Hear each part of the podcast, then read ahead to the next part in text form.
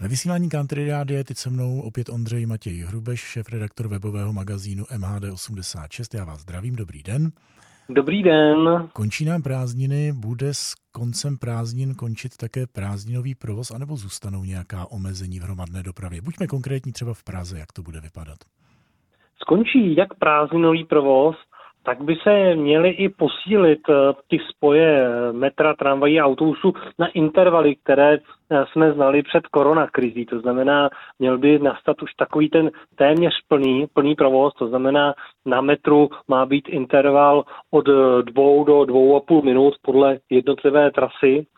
A tramvaje se mají vlastně vrátit na uh, interval 8 minut ve špičkách, na páteřních linkách 4 minuty a s tím, že tedy e, na metru a na tramvajích e, začíná normální jízdní řád, tedy neprázdninový 28. srpna a e, městské autobusy, tam dojde ke změně od 1. září a tam zase dochází právě ke zkrácení těch intervalů na intervaly, zvláště v těch špičkách, na 6 i 5 minut.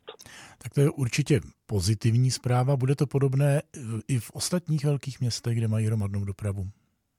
Bude to podobné. Eh, ve většině měst funguje právě ten prázdninový režim a budou se vracet do normálního režimu, ale jinde v Čechách už se stalo to, že třeba už i před prázdninama eh, jezdil ten plný provoz, který jsme znali před covidem. Za to v Praze se vlastně tohle bude dít až teď po prázdninách. Ještě bych se vrátil k těm městským autobusům, že kromě zkrácení intervalu se můžou cestující například na lince 181 těšit na kloubové autobusy, takže tam bude to cestování komfortnější a klubové autobusy se o víkendech ukážou i na lince 196. Aby se tahle jasná, krásná, modrá dopravní obloha trošičku skalila, tak já doplním, že stále se ale neobnovují noční příměstské autobusové linky, eh, protože to nechce kraj. Je to tak?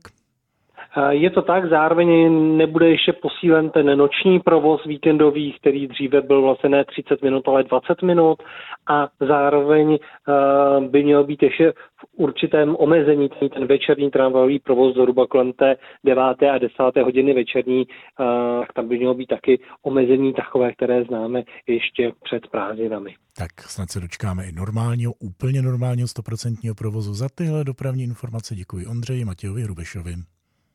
Já taky děkuji, děkuji a naslyšenou.